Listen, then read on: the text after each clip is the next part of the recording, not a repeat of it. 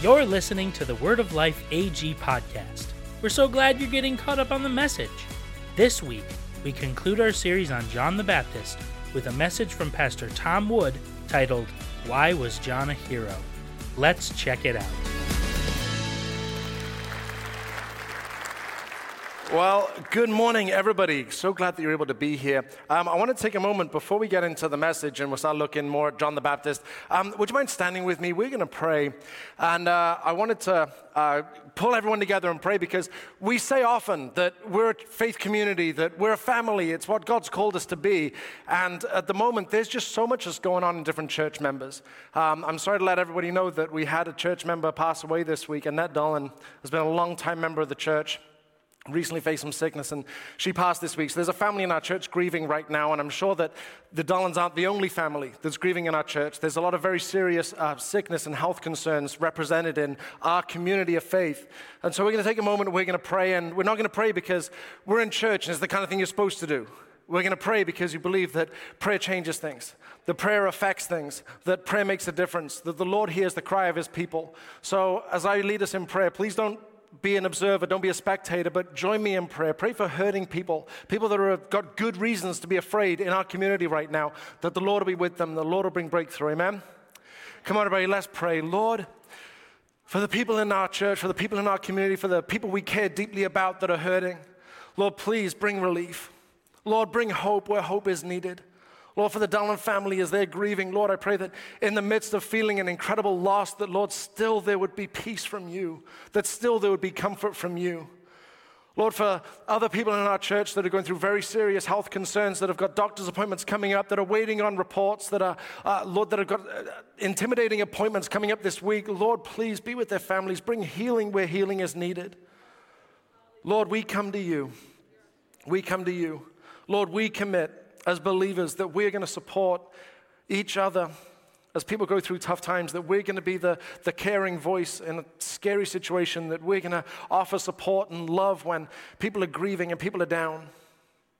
Lord, I just pray that this place would be known as a place where we're a community, where we love each other truly in the way you've called us to. So, Lord, be with people today. Lord, we love you, we trust you, and we believe that you're at work with your people. In Jesus' name. Amen. Thank you, everybody. You can go ahead and grab a seat. Thank you so much for praying, and we're believing that God is going to move. Amen. Well, this is week number six, and it is the final week of the series that we began on John the Baptist. And the series started because uh, we couldn't think of a single time where uh, we'd heard a message on John the Baptist, let alone a series that dug into his life and really considered what it means for us. And John the Baptist is a true Bible hero. John is a true Bible hero. In fact, we called the series uh, The Life and Death of a Hero, and that is John the Baptist. And up until this point, we've been looking at the life of John. We started by looking at how he's prophesied about in the Old Testament, and there are a number of times where John the Baptist is promised that he would come, a messenger would come, somebody would come to prepare the way. And this was said hundreds of years before John actually did come. We also talked about his birth and how he ministered and how important baptism is, and how John was consumed with pointing people people to Jesus. And last week, Megan shared a message looking at John in prison and what we can learn from that. And this week, we're going to look at the death of John the Baptist. And when we first committed to doing the series, we mapped out six weeks worth of topics. And as Megan said last week, I think we easily could have added two or three more weeks to the series. But over the six weeks, we've had myself, Pastor Lisa, and Megan have shared a message. And when we were discussing who was going to take what week, the question of who's going to look at the death of John the Baptist both Megan and Lisa said, not it. So here I am. And I had, a good, uh, I had some good stuff this week looking into this, and I found some really helpful and some interesting stuff that hopefully I can share with you. Well, the death of John the Baptist, it's not a pretty story, and as we'll read in a moment, but I did learn a lot, and I really do think there's some good stuff here that's going to be helpful. But the title of the series, Life and Death of a Hero. And I hope that in the past few weeks we've uncovered many ways that John is a hero. But how do we see his heroics in his final chapter, in his final days? How do we see John as a hero? So, in the story of John's death, how are we supposed to look to him as a hero? Now, there are some heroes who we may admire for their talent or their achievements. But then there are other types of heroes, true heroes, who we would want to imitate and learn from. I had um, some good news this week. That on January 27th, a new Bob Dylan album is being released. That is definitely worth a round of applause. Come on, somebody. If you're new to the church, I have a weird obsession with Bob Dylan. It is weird and it is an obsession. But I love Bob Dylan's music. I love the Beatles. But I'm not looking to these guys about how to live my life. Um, I admire Bob Dylan's talents. Me and 12 other people are real excited about this new album coming out. Though I may admire the talent, I'm not looking to these guys as how do I build my life? How do I become the man that God's called me to be? How do I become the person that God has called me to be? How do I love my wife? How do I love my kids? How do I help lead the? I'm not looking to John Lennon for that. And instead, you want to find true heroes, people worth imitating. And of course, Jesus is the ultimate hero. But the Bible also tells us about other heroes who are worth learning from and imitating. As we consider John's role as a hero, there are significant things in his life that you and I can learn from and imitate. And this is beyond someone whose talent we admire or someone whose accomplishments are impressive. In John, we see an outstanding example. John was a hero because he showed character, commitment, and courage. John was a hero because he showed character, commitment, and courage. One of the ways we can clearly appreciate John as a hero is by contrasting him with the man who imprisoned John and the man who ultimately would order his execution, King Herod Antipas. The story of John's death features Herod more than John in actuality. And as we'll see, Herod is just as much a villain as John is a hero. A King Herod, if this is new to you and the history around this is, is incredibly interesting to get into. But for our purposes today, King Herod the Great was Herod Antipas' father. And it was Herod the Great who did the majority of the rebuilding the temple in Jerusalem. He was also the king at the birth of Jesus, and he was the one who met with the wise men. He was the one that ordered that the children in Bethlehem be killed. That man would go on to have three sons. One of them was Herod Antipas. And Herod Antipas, he ruled over a portion of his father's kingdom. He ruled over Galilee, and for all intents and purposes, Galilee was like a state in the country of Israel. And Herod Antipas, he was not really a king. The Roman Empire, who lorded over that region at the time, they refused him the title of king, but locally he would demand that people refer to him as a king. So when the Bible refers to him as King Herod, it's because that's how he was known, not because that's the official title he held. In actuality, he had very little power or authority. He had some, but not more than the Romans wanted him to have. In lots of ways, he was an empty suit. In lots of ways, he was a puppet or a figurehead. But he was wealthier than the average person. He had some opportunity to rub shoulders with the upper class around Galilee and Judea, but there was minimal comparison between the kings of the New Testament and the kings of the Old Testament, both in the level of power they wielded and in the role of leading the nation spiritually. Herod had a history of failing in any sort of devotion to God. Most notably, Herod built his capital city of Tiberias on top of a pagan cemetery, which discounts a whole host of Old Testament laws. Consequently, the devout Jewish people lost any respect for him, and he even had trouble finding people willing to live in Tiberias because it was a city built on top of a cemetery. Luke records that Herod put John in prison, adding this sin to his many others. And then there's Herod's wife, Herodias. She was previously married to Herod's wife, uh, sorry, Herod's brother, Philip. This not only caused family drama and political disputes, but it was also contrary to the Old Testament law. Herod was attempting to finish his father's project of rebuilding the temple.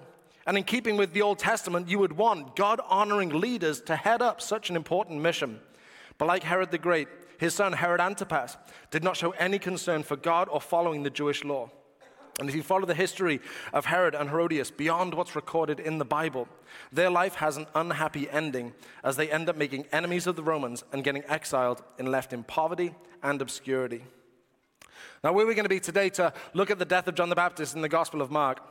And at the point where we're going to pick up the story, Jesus has been active in ministry, miracles have been happening. Jesus has been teaching about the kingdom of God, and evidently he's creating a stir, and people are starting to talk. So we're going to pick this up in Mark 6, verse 14. Herod Antipas, the king, soon heard about Jesus because everyone was talking about him. Some were saying, This must be John the Baptist raised from the dead. That is why he can do such miracles. Others said, He's the prophet Elijah. Still others said, He's a prophet like the other great prophets of the past. When Herod heard about Jesus, he said, John, the man I beheaded, has come back from the dead. For Herod had sent soldiers to arrest and imprison John as a favor to Herodias. She had been his brother's wife, uh, brother Philip's wife, but Herod had married her. John had been telling Herod, It is against God's law for you to marry your brother's wife. So Herodias bore a grudge against John and wanted to kill him. But without Herod's approval, she was powerless.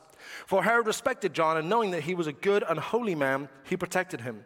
Herod was greatly disturbed whenever he talked with John, but even so, he liked to listen to him. Herodias' chance finally came on Herod's birthday. He gave a party for his high government officials, army officers, and the leading citizens of Galilee. Then his daughter, also named Herodias, came in and performed a dance that greatly pleased Herod and his guests. Ask me for anything you like, the king said to the girl, and I will give it to you. He even vowed, I will give you whatever you ask, up to half my kingdom. She went out and asked her mother, What should I ask for? Her mother told her, Ask for the head of John the Baptist. So the girl hurried back to the king and told him, I want the head of John the Baptist right now on a tray. Then the king deeply regretted what he had said. But because of the vows he had made in front of his guests, he couldn't refuse her. So he immediately sent an executioner to the prison to cut off John's head and bring it to him. The soldier beheaded John in the prison, brought his head on a tray, and gave it to the girl who took it to her mother. When John's disciples heard what had happened, they came to get his body and buried it in a tomb. It's a gruesome story. But John has been in prison for up to a year, and it appears that there had been some kind of compromise. Herodias wanted him dead. Herod tried to settle this by having him imprisoned instead. Herod then throws a party that included high government officials, army officers, and the leading citizens of Galilee. And the party is certainly not in keeping with Jewish customs, but rather the pagan revelry that's typical in the Roman Empire. It's an attempt to impress the high society of that region. And while everyone has had way too much to drink, we have a dance from his daughter. Now, it's possible this was Herod's daughter or stepdaughter, but the dance is described in a way, and in the Greek, it's clear to see that it's provocative and arousing. And Herod is enjoying and approving of all of it. This moment is stomach turning.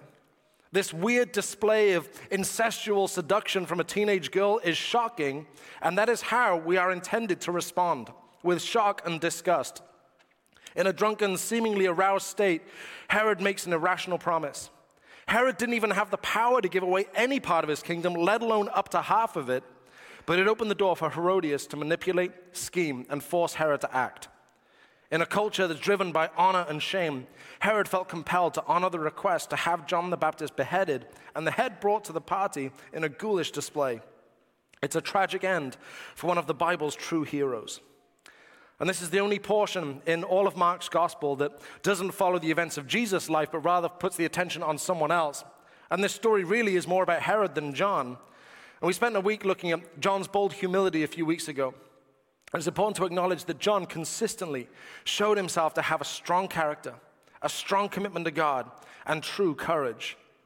The story of his death, which largely focuses on Herod, shows all of these qualities are entirely missing in Herod's life. Herod shows a noteworthy lack of commitment, character, or courage. To help appreciate John as a hero, we're shown the very opposite of a hero in King Herod. From this story alone, we learn a lot about Herod's character. We see that he was unapologetically sinful.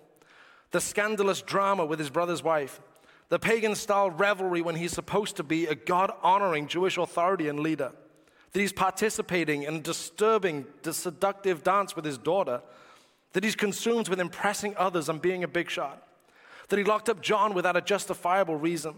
That means he abused the power that he'd been given, and this is no small thing. As people, we have a deep abrasion to people who abuse the power that they've been trusted with. He was weak and manipulated. He was falling for the routine his wife plays, and that's not the actions of a hero. The very fact that someone is able to be played and manipulated shows that others around them have minimal respect and no admiration for them. We also see that he was impulsive. He was quick to make a commitment to do whatever his daughter wanted. And that, of course, ended badly. We also see that he was stubborn, that he heard the truth, that he had listened to John. He had heard what John had to say. He was even interested in listening to what John had to say. He was interested in the truth, but he did nothing about it. He didn't repent. He didn't let that message affect his life. Mark 20, Mark 6:20. Herod respected John And knowing that he was a good and holy man, he protected him. Herod was greatly disturbed whenever he talked with John, but even so, he liked to listen to him. And yet it didn't change his life. As we've seen over the last few weeks, John was consumed with talking about Jesus. And while we don't know the content of their conversations between John and Herod, surely they talked about the preparation for the day of the Lord. Surely John tried to show Herod his need for repentance. Surely they talked about Jesus, the Lamb of God who takes away the sin of the world. We know that prior to being arrested, John confronted Herod about his sinfulness, including his marriage.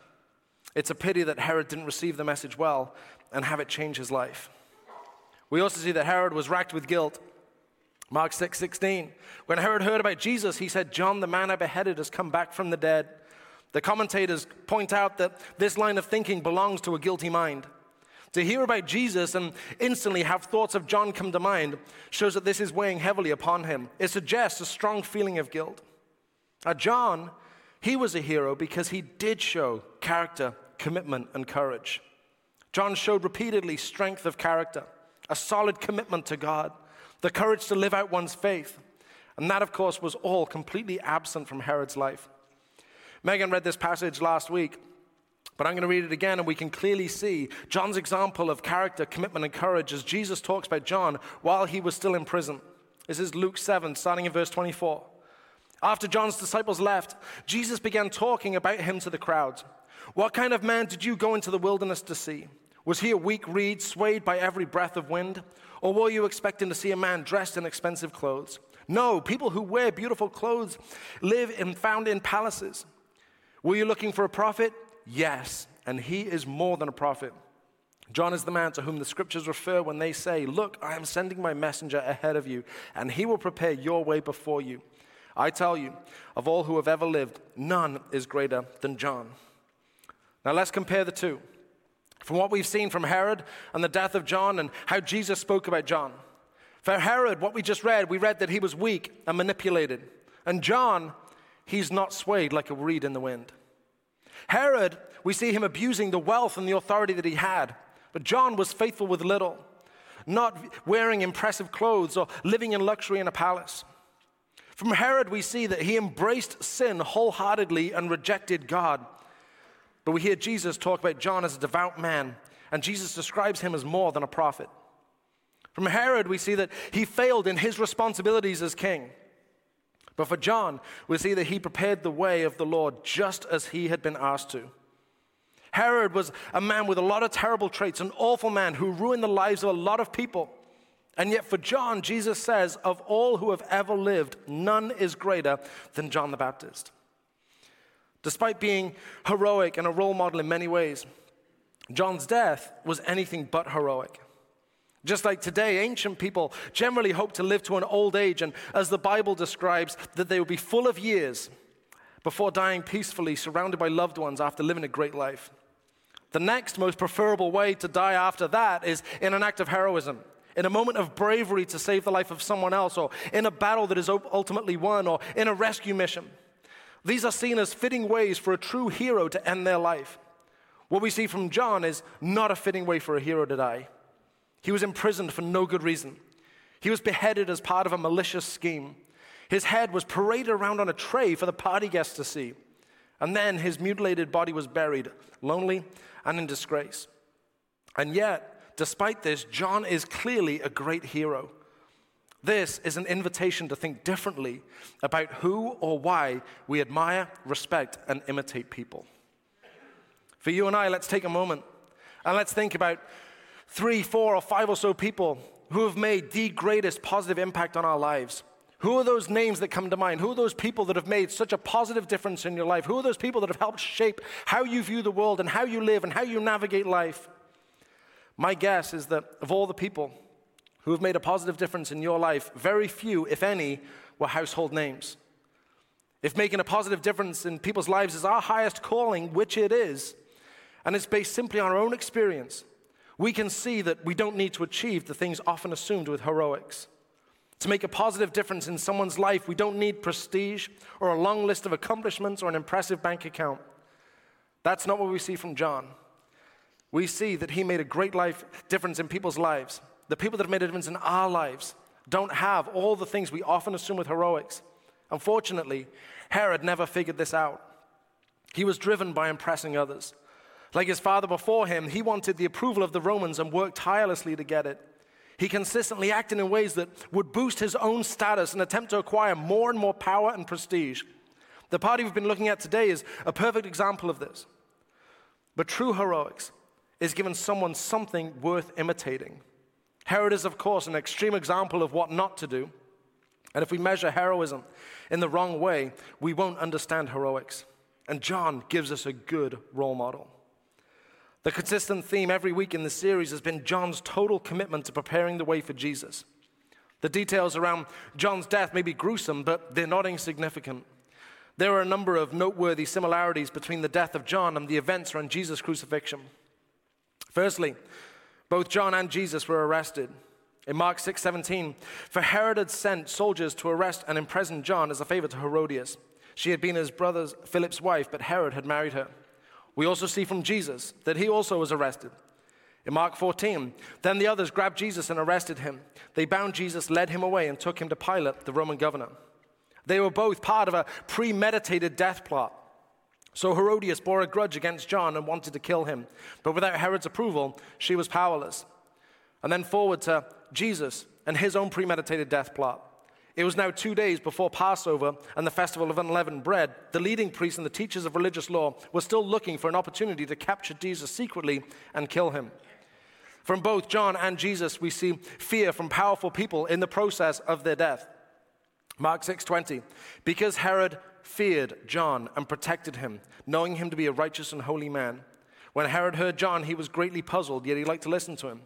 And then from Mark's gospel, talking about Jesus. When the leading priests and teachers of religious law heard what Jesus had done, they began planning how to kill him. But they were afraid of him because the people were so amazed at his teaching. Again, Mark 12. The religious leaders wanted to arrest Jesus, but they were afraid of the crowd, so they let him, uh, left him and went away.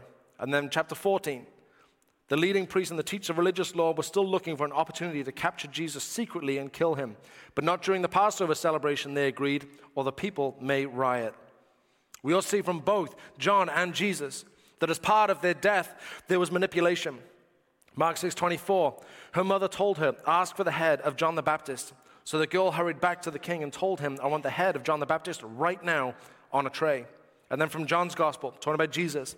Then Pilate tried to release him, but the Jewish leaders shouted, If you release this man, you are no friend of Caesar's. Anyone who declares himself a king is a rebel against Caesar. We also see an innocent man executed under pressure. Then the king deeply regretted what he had said, but because of the vows he had made in front of his guests, he couldn't refuse her. The pressure. And then for Jesus in Mark 15, Pilate asked them, Then what should I do with this man you call the king of the Jews? They shouted back, Crucify him. Why? Pilate demanded. What crime has he committed? But the mob roared even louder, Crucify him. So, to pacify the crowd, Pilate released Barabbas to them. He ordered Jesus flogged with a lead tip whip, then turned him over to the Roman soldiers to be crucified. And finally, for both John and Jesus, we see a burial. Mark 6:29. When John's disciples heard what had happened, they came to get his body and buried it in a tomb. And in Mark 15, the officer confirmed that Jesus was dead, so Pilate told Joseph he could have the body. Joseph brought a long linen, uh, sheet of linen cloth then he took Jesus' body down from the cross, wrapped it in the cloth, and laid it in a tomb that had been carved out of the rock. Then he rolled a stone in front of the entrance.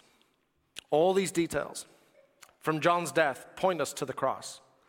This is not com- to compare John to Jesus. We, of course, know and we can see that Jesus is infinitely greater than John and indeed anyone else. But the tragic moment of John's death points us to the crucifixion. The shame and dishonor was also there on the day of Jesus' death. The crucifixion and resurrection of Jesus is the greatest moment in human history. And in this prophetic way, God is using the events and the details of John's death to point people to what would be achieved for humanity on the cross. It sets the stage for the readers of Mark's gospel to see that another righteous person would also be mistreated, would be arrested on phony charges, that they would be a part of a sham trial and they would be unfairly killed in a dishonorable way. Even in death, John is pointing people to Jesus. There's a number of verses that talk about John the Baptist after his death. This helps us gain insight into his legacy. Even after he'd been killed and buried, we can see how his legacy mattered to the first disciples and on to the early church. In John 10 40, this is after the death of John the Baptist. He went beyond the Jordan River, near the place where John was first baptizing. It's talking about Jesus, and stayed there a while. And many followed him. John didn't perform miraculous signs, they remarked to one another, but everything he said about this man, talking about Jesus, has come true. And many who were there believed in Jesus. After John's death, people are still considering what he taught. After John's death, they're still thinking about how he helped them understand who Jesus is. And people have reflected back on John's preaching and his teaching and have confirmed by looking to Jesus that it has all been fulfilled. His ministry and his message are validated after his death. And again, Luke 16, this is Jesus talking. Until John the Baptist, the law of Moses and the message of the prophets were your guides. But now the good news of the kingdom of God is preached, and everyone is eager to get in. This is Jesus pointing to John the Baptist as the turning point of the whole biblical story. According to Jesus, there was a before John the Baptist and an after John the Baptist. And John is the only person to get anything close to this kind of designation from Jesus. It's not the only time that Jesus would talk favorably about John after his death. Matthew 21. Then Jesus explained his meaning. I tell you the truth corrupt tax collectors and prostitutes will get into the kingdom of God before you do. For John the Baptist came and showed you the right way to live, but you didn't believe him, while tax collectors and prostitutes did. And even when you saw this happening, you refused to believe him and repent of your sins. And as the Bible story progresses, Jesus is arrested, crucified, and then resurrected. He then commissions his followers to go and make disciples before he ascends back to heaven. And as the disciples begin the work of establishing the first churches and repeating the message of Jesus, they continue including John in their retelling of the gospel. This is Peter talking in Acts 10. You know what happened throughout Judea, beginning in Galilee, after John began preaching his message of baptism. And you know that God anointed Jesus of Nazareth with the Holy Spirit and with power. Then Jesus went around doing good and healing all who were oppressed by the devil, for God was with him. We also see this from Paul, who had never met John because he became a follower of Jesus years after John was killed. But Paul also talks about John favorably. In Acts 13, and this is one of King David's descendants, Jesus, who is God's promised Savior of Israel. Before he came, John the Baptist preached that all the people of Israel needed to repent of their sins and turn to God and be baptized. As John was finishing his ministry, he asked, Do you think I am the Messiah? No, I am not, but he is coming soon and I'm not even worthy to be his slave, and untie the sandals on his feet. The story of Jesus, as told by Paul the Apostle, included the preparation of John. Remember, Paul never met John, he had no connection with him, but he knew the role John played in preparing the way for Jesus. We also get to see the deep effect of John's baptism that it had on people from the book of Acts. In chapter 18, meanwhile, a Jew named Apollos, an eloquent speaker who knew the scriptures well, had arrived in Ephesus from Alexandria in Egypt. He had been taught the way of the Lord, and he taught others about Jesus with an enthusiastic spirit and with accuracy. However, he knew only about John's baptism. When Priscilla and Aquila heard him preaching boldly in the synagogue, they took him aside and explained the way of God even more accurately. He knew of John's baptism. And there are people that are still living with the commitment of the baptism decision they made with John. But just as John kept preaching that there is more, I'm just here to prepare the way, we see that there is more for people to experience. Similarly, we get an account in chapter 19. When Apollos was in Corinth, Paul traveled there uh, through the interior regions until he reached Ephesus on the coast, where he found several believers. Did you receive the Holy Spirit when you believed? He asked them. No, they replied. We haven't even heard that there is a Holy Spirit. Then what baptism did you experience? He asked. And they replied, The baptism of John. Paul said John's baptism called for repentance from sin, but John himself told the people to believe in the one who would come later, meaning Jesus. As soon as they heard this, they were baptized in the name of the Lord Jesus. Then Paul laid his hands on them, the Holy Spirit came on them, and they spoke in other tongues and prophesied. There were about 12 men in all. Once again, we see John prepared people for more of what God had for them. This is a rich legacy for someone to have following their death that their work, that their ministry would still have value, that their work would still be yielding fruit, would still be impacting people's lives. That, my friends, is a strong legacy.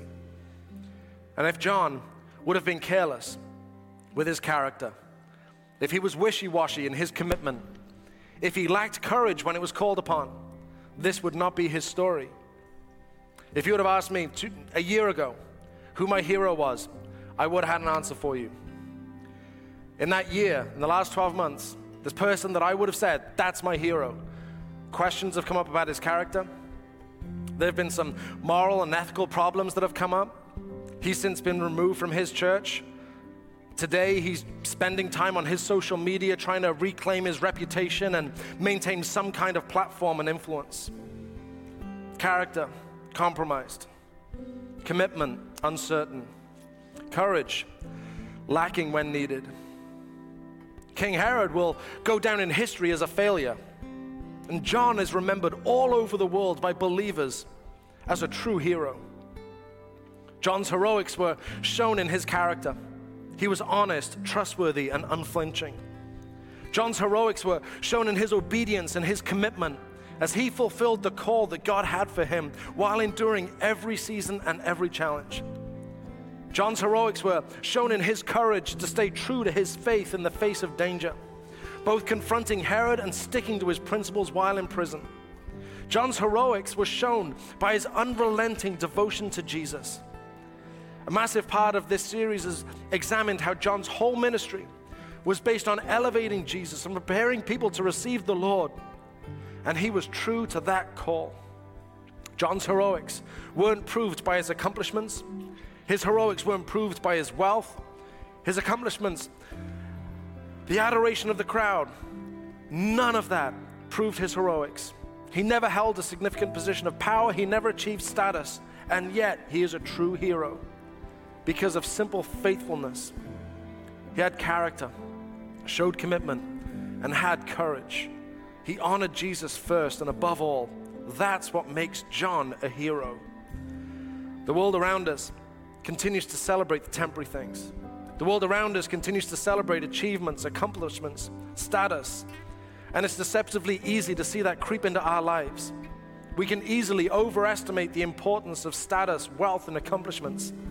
None of these things in of themselves are evil or things we should be repulsed by, but are they overvalued? Do we care about these things too much? Or do we take John's example and care more about being faithful in character, commitment, and courage? Or as Jesus said, do we seek the kingdom of God above all else and live righteously and trust that He will give you everything you need? Seek first the kingdom and live righteously by prioritizing our character, our commitment to God, and our courage to endure. John died a disgraceful death, not in honor, but in humiliation, as part of a manipulative scheme between a vindictive wife and a weak husband. But 2,000 years later, no one can come up with a reasonable criticism of John's character, his faithful commitment to God, or the courage that he endured to fulfill his calling. Despite having moments of doubt, John is a true hero because he stayed the course. Herod is an extreme example of an antagonist. It would, of course, be very confusing if someone admired and looked up to Herod, but it's true that we should be careful who we do look up to we should wonder and ask ourselves what's influencing our perception and understanding, and what's uh, changing and influencing our values. Jesus ends the Sermon on the Mount by telling people that they should build their life on Him and His teaching. We just read that our call as followers of Jesus is to seek His kingdom and His righteousness first and foremost, believing that everything else we need will be added along the way. Some sincere reflection goes a long way pondering and reflecting how our hearts and minds are being shaped goes a long way. Reading the Bible with an openness to being challenged and corrected, being aware of how strong of an influence some people have on us. How much weight do we give to someone's opinion? How eager are we for people's approval? How much does the applause and the accolades mean to us? Are our most important friendships iron sharpening iron or the blind leading the blind? I've often said Give friendship to many, but influence to few. Give friendship to many, but influence to few. The example from Jesus is to be a good, true friend to many, but we're also taught to guard our hearts and to be on alert, loving people, giving friendship, caring about people, all the while being careful and thoughtful about who we're allowing to shape our outlook and who is influencing our heart. Jesus will forever be the ultimate role model. And the Bible offers many other people we can learn from and people we can imitate. It is the responsibility for believers to be careful about which voices we care about most and to wonder whether these voices are inspiring the kind of character, commitment, and courage we see in John the Baptist. It's easy to find voices that will inspire a compromise of character. It's easy to find voices that will insist we settle for a weak and inconsistent commitment to our faith. It's easy to find voices that will demand we agree to things we do not agree with. And those same voices will discount our courage to remain strong in faith. And some will per- uh, perceive us being strong in conviction as foolish and even reprehensible. It's right and appropriate and important that we care and we are careful about who we look up to, who we imitate, whose approval we crave, where our values and priorities are decided. I don't want to leave it to chance. I want to be influenced by people who inspire me to live my life in the way God has called me to live. People that inspire me to keep God in the center of my life, that help me be a better husband and father, give friendship to many, but influence to few. Today, the World Cup is starting. It is game day one. And I plan over the next month on admiring, watching, and enjoying seeing some of the most talented athletes in the world. I wish more of them played for England. But I'm looking forward to these highly skilled players playing the game. I'm not going to be asking them for wisdom. I'm not going to be asking them for advice. I'm not going to be asking them for things that matter most to me. There's a 99% chance, much to Megan's disdain, that I'll be listening to the Beatles this afternoon. But I'm not looking to John Lennon for tips on how to lead the church. I have many friends that I care about deeply and I treasure and I value them even though they don't share my faith. I love them, but I want to understand my life and set my values on what God says, even though people I care about may disagree with me. A part of being faithful and effective is being determined to make a difference in whatever sphere God has placed you in. Each of us is called to make a positive difference, not to withdraw and disconnect, and not to go with the flow and passively fit in but to bring the goodness of God into the room when we walk in. Parents, give your kids something to copy. I figured out a long time ago that my children don't need to be impressed with me, they need a role model. Of course, I want my kids to love me, but I also need to give them something to respect. Fathers, don't let your sons guess how to be a man. The qualities we can observe from John the Baptist, do your sons see that modeled at home? Do your sons watch a man who has a strong character, someone who is true to his word, someone who's a reliable employee, someone who is honest even when it costs him, someone who takes care of their responsibilities? Do your kids see someone who's daily living out their commitment to follow God? Do your kids know that you pray for them? Do you share with your kids what you're reading in the Bible? And the ups and downs of life that will inevitably come, do your kids watch you remain solid in your faith in Jesus? Do your kids see you act courageously? Do they watch you resist fitting in? Do they watch you be ready to stand up for what's right? Do they watch you help people and care for people and love people when others don't? Now, lucky for you, I've got this all figured out. Just don't ask Megan to verify. John was a hero because he showed character, commitment, and courage, not just on occasions. But this is the life he led, this is the life he built. We should take his example seriously, as Jesus describes him as the greatest man who ever lived.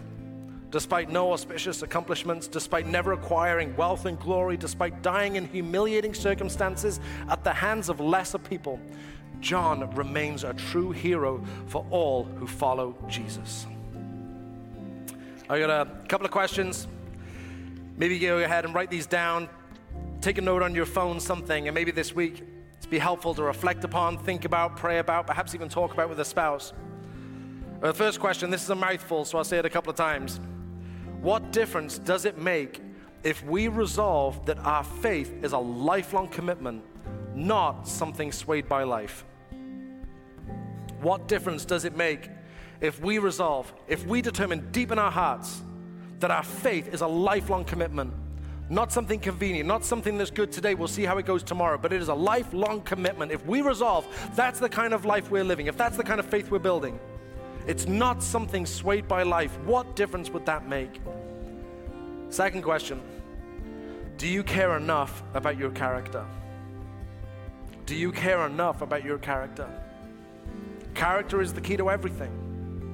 Without character, our legacy is destroyed. We read today how John had a fine, rich, noble, fruitful legacy that he left after he died.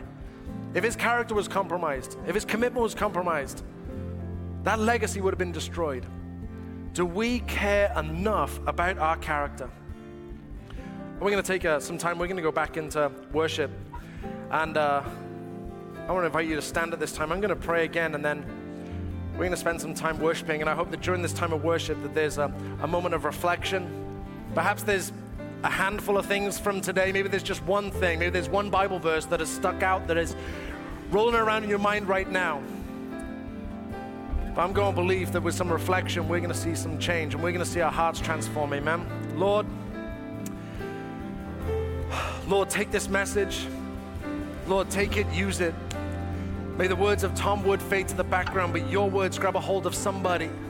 Transform someone's heart, transform someone's perception, their understanding of life, how they view a hero, and where their idea of values come from. All these things, Lord.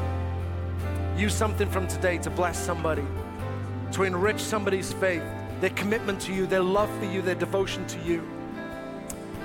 Pray all this in Jesus' name. Amen. Come on over, let's spend some time worshiping together.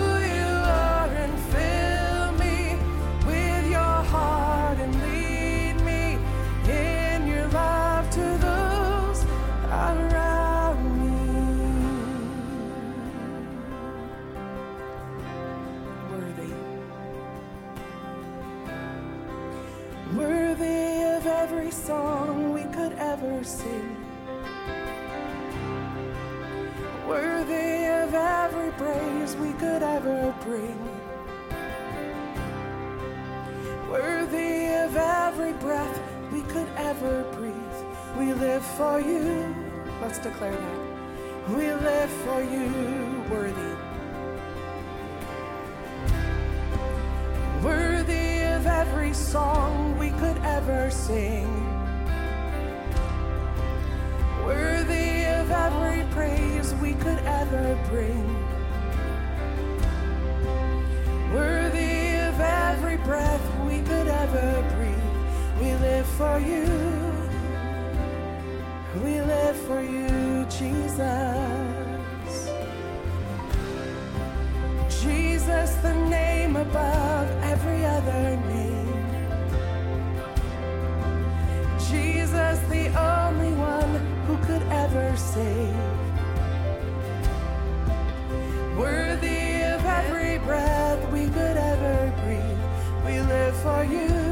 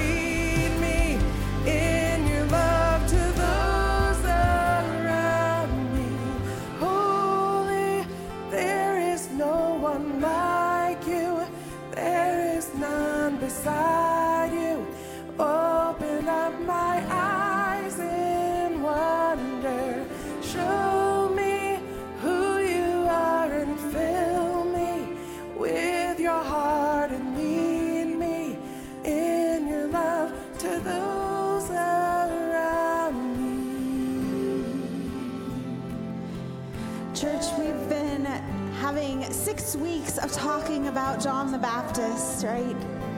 And we've been talking about how John the Baptist was there to point the way to Jesus. And then we're singing this song and we're talking about how he's the only one that can save. And how we're going to choose to live our life for him. And before we start leaving this morning, I just want us to just take some time to just be able to offer that choice for somebody this morning. So I'll just ask you to do me a favor. If you can just no moving around for just a few minutes so that we can just give everybody that opportunity. And I promise you we'll dismiss here in a few minutes. We're actually done pretty early this morning.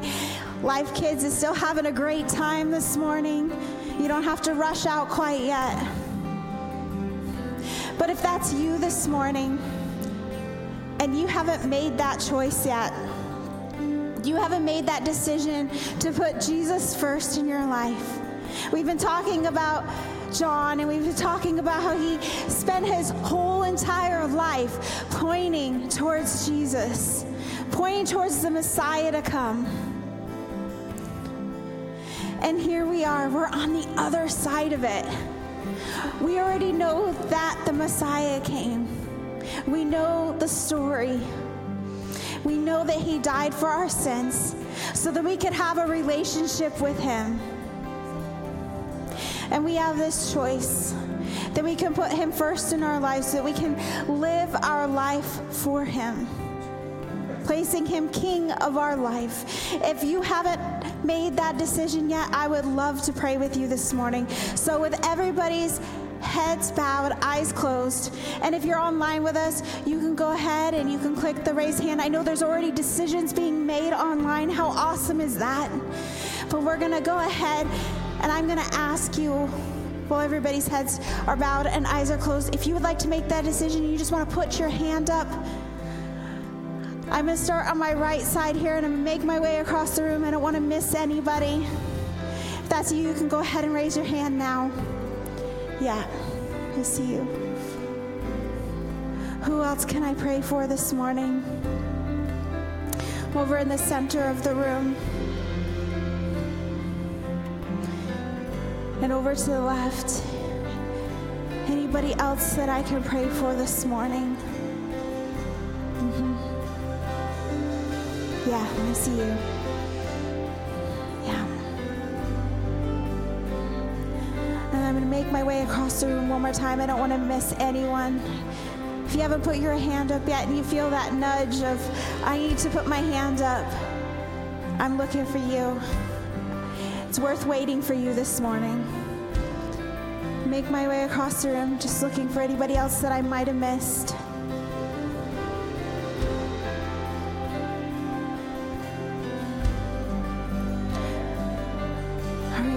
Can we go ahead and give an applause for all those who put their hands up this morning, online and in person? Greatest decision you'll ever make. Jesus died for you. He values you. He loves you. He forgives you. All these things to be true and making him king of your life and following him with everything is the greatest decision you can make. So we're going to go ahead and we're going to pray this prayer. You can repeat after me. It's going to be behind me on the screens. And we're all going to pray this prayer together, everybody in the room. Lord Jesus, I believe you died for me. I want to follow you. I invite you to be Lord of my life Help me follow you every day. I want to leave my old life of sin behind and heal my broken relationship with God. In Jesus' name, amen.